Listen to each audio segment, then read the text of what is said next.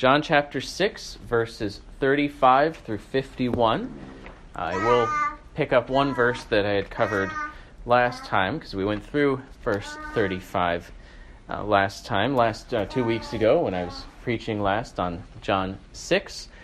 Last time we saw that Jesus had fed the 5,000 miraculously with the five loaves and two fish, such a multiplication of, of food that um, all of them were fed and were in fact fed to the full, and that there was even food left over, uh, so that 12 basketfuls were collected. And then they went across the Sea of Galilee Jesus not initially with them, but in the middle of the storm, walking on the water to them, and then bringing them safely to the other side. And at Capernaum, it seems uh, in the synagogue at Capernaum, the crowds catch up to Jesus.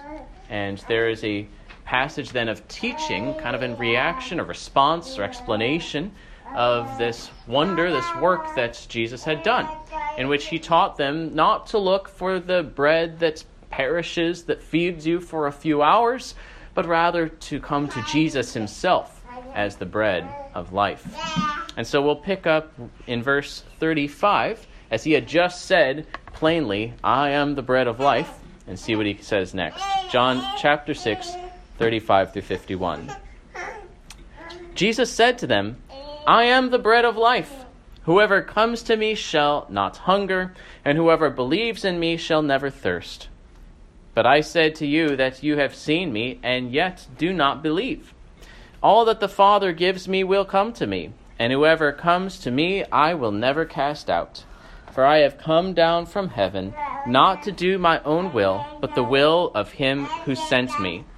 And this is the will of him who sent me, that I should lose nothing of all that he has given me, but raise it up on the last day. For this is the will of my Father that everyone who looks on the Son and believes in him should have eternal life, and I will raise him up on the last day. So the Jews grumbled about him because he said, I am the bread that came down from heaven. They said, Is not this Jesus, the son of Joseph, whose mother and father, whose father and mother we know? How does he now say, I have come down from heaven? Jesus answered them, do not grumble among yourselves. No one can come to me unless the Father who sent me draws him, and I will raise him up on the last day. It is written in the prophets, and they will all be taught by God. Everyone who has heard and learned from the Father comes to me. Not that anyone has seen the Father except he who is from God. He has seen the Father. Truly, truly, I say to you, Whoever believes has eternal life. I am the bread of life. Your fathers ate the manna in the wilderness, and they died. This is the bread that comes down from heaven, so that one may eat of it and not die. I am the living bread that came down from heaven. If anyone eats of this bread, he will live forever. And the bread that I will give for the life of the world is my flesh. This is the word of the Lord. Let us pray for God's blessing upon His word. O oh Lord God, we thank you for sending your Son as bread, as the bread of life, uh, even from heaven. We pray that you would uh, bless your word to our understanding, that we might uh, be built up by this word and edified, uh, that it would remain with us throughout this week. We pray this in Jesus' name. Amen. Jesus had earlier interacted with what the people had asked him about an, a sign. Uh, they had linked it with the manna in the wilderness, that God had sent bread from heaven, or that Moses had kind of been vindicated by God sending bread from heaven, and they wanted Jesus to do this sign. Of course, Jesus had just done that sign, um, but he was moving on then to the greater significance that he himself is the bread of life. But if you remember back to Exodus 16, when there's the account of the manna first coming to the people, what were the people doing? They were grumbling. They were grumbling against Moses.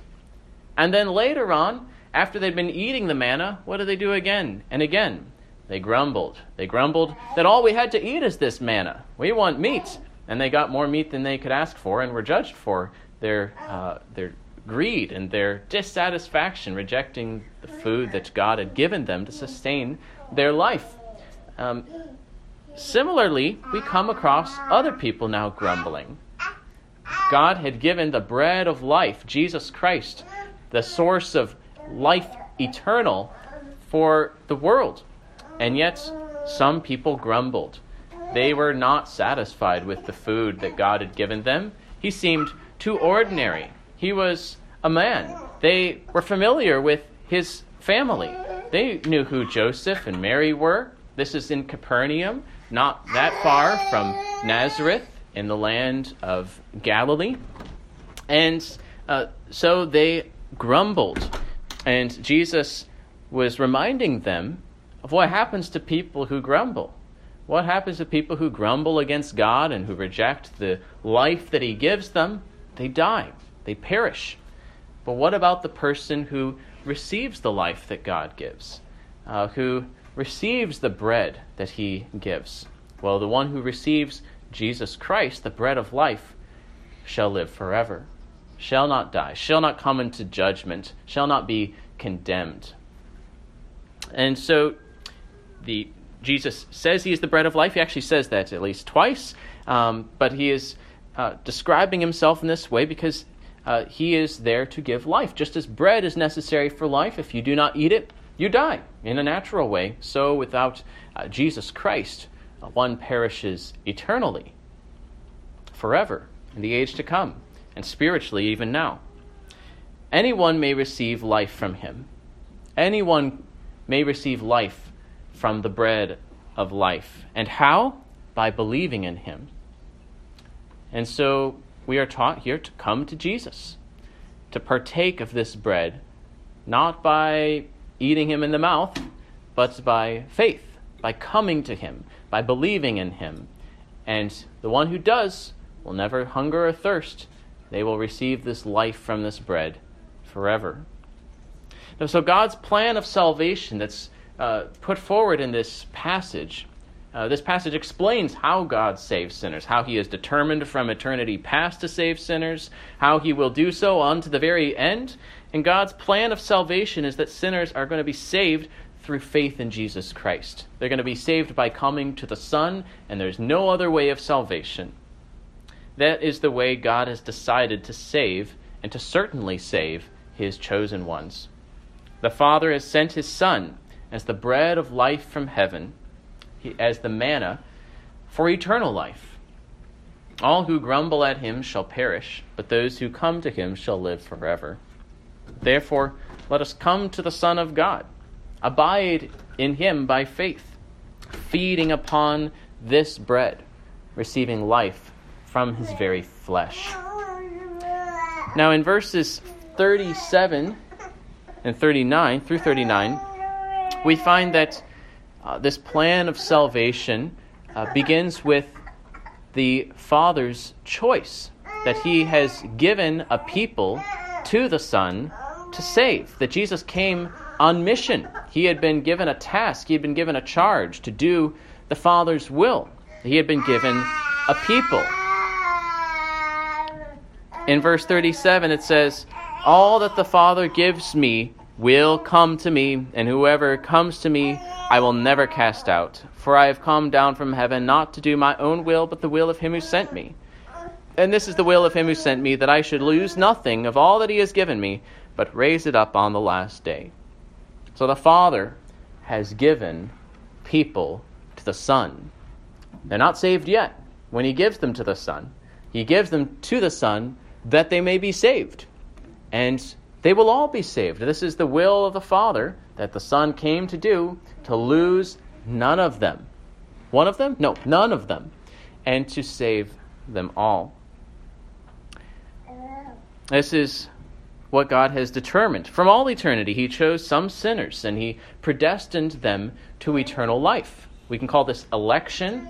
Election referring to the idea of choosing people. We call this predestination because he, he takes this people and he predestines them and you know, destines them ahead of time unto this destination of, of glory and salvation. We can call this foreknowledge because he knows them ahead of time. Uh, he has this, this uh, relationship, as it were, with them. He sets his love upon them that he might save them. Obviously, because this is uh, choosing to, to give them to the Son, that the Son might save them. They're not considered as saved yet. They're not those who are good. Uh, they are chosen not for good in them, but rather that they might be saved. And so he say he sent the Son to save this group of people, to save the elect, to purchase their redemption, and to bring them to salvation. Consider if if I gave you something and I told you I want you to do something with this. Maybe I give you some money and I say I want you to take good care of this money and bring it back to me without losing any of it. Well, then you would seek to do that will, right? And to bring it back to me without losing any. But it's even greater than that. He wasn't just going to not lose any, but he was going to save them and not lose any. Uh, he was going to have this, this people that was his burden now, was his, his job, his task, uh, to see to their salvation.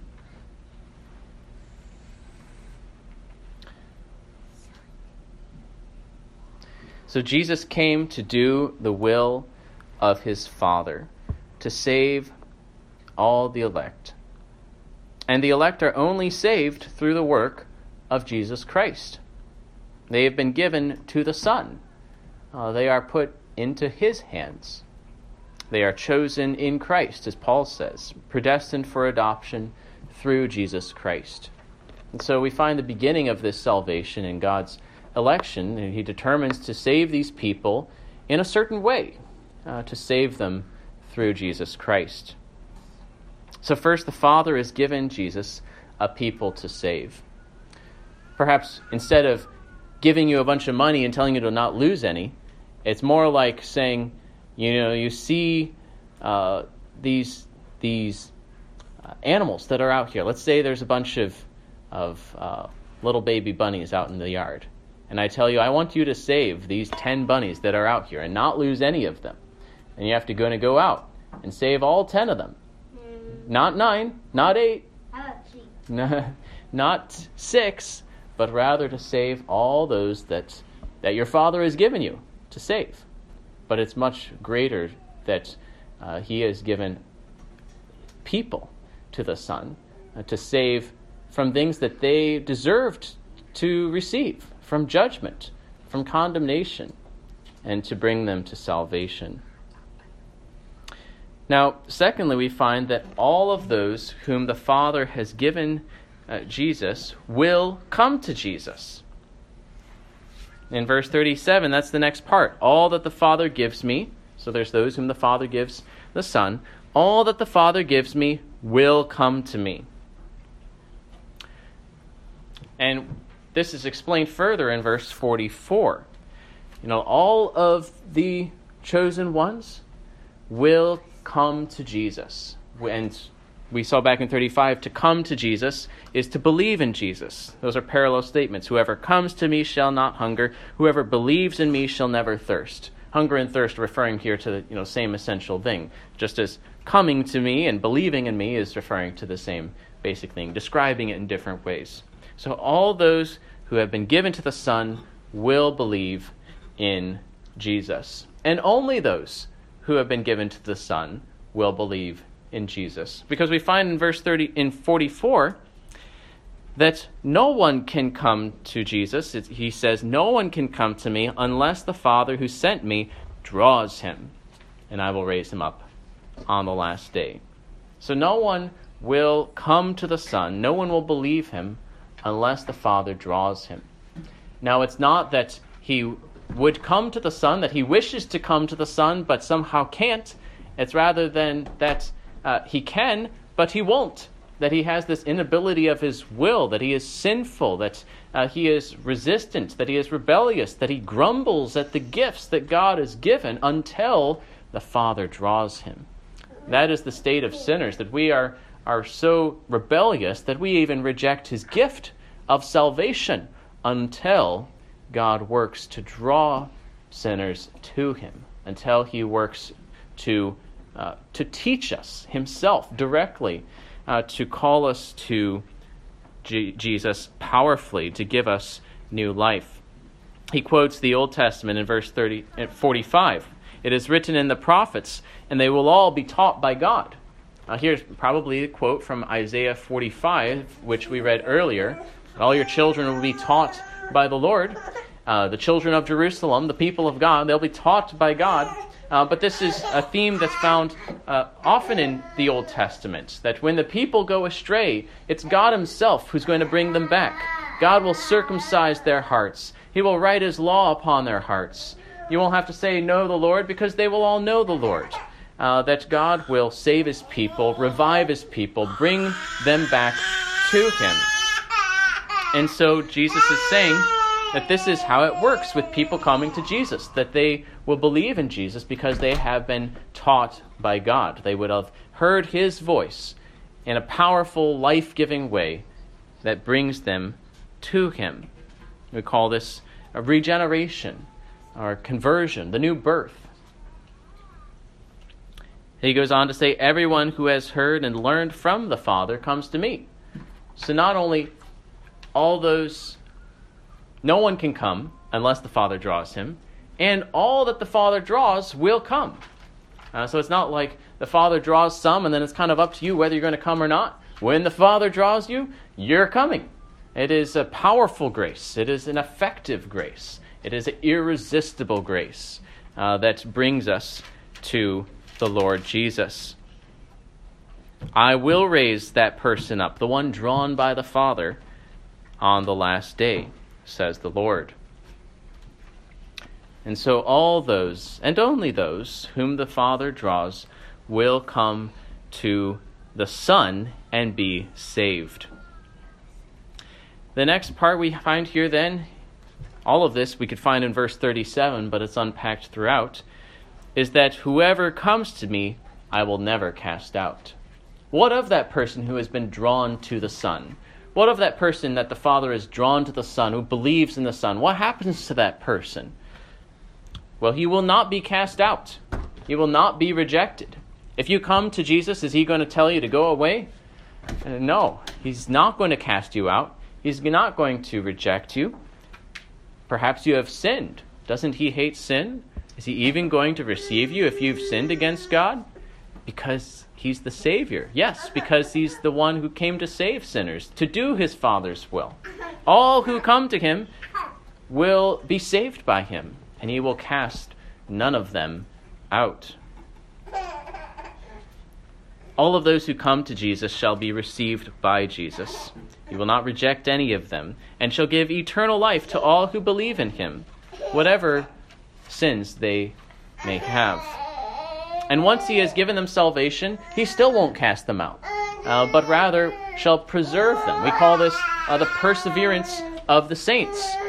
That having saved this people by grace, he will sustain this people by grace. Because he not only talks about you getting saved right now, but that, that I will raise up that person on the last day. The last day is at the end. That's, that's either after your death or it's it's the end of this age in which the judgment to come uh, occurs. And those whom have, who have come to Jesus will be raised up to life and glory.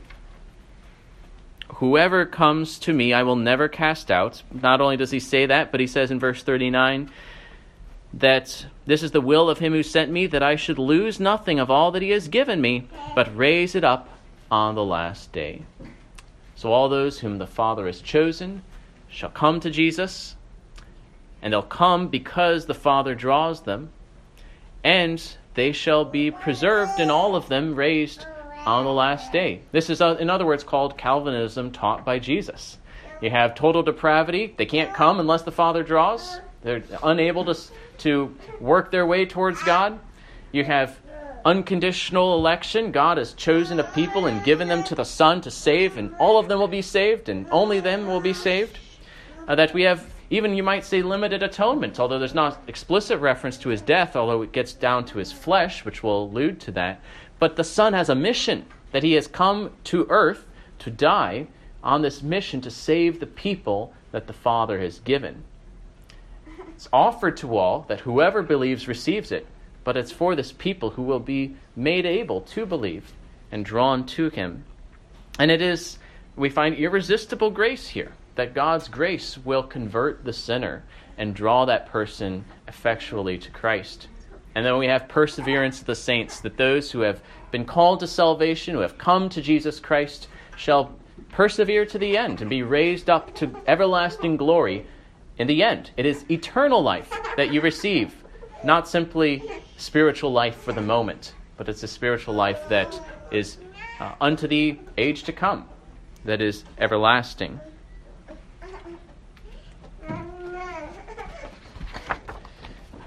And so Jesus may be despised in the eyes of some.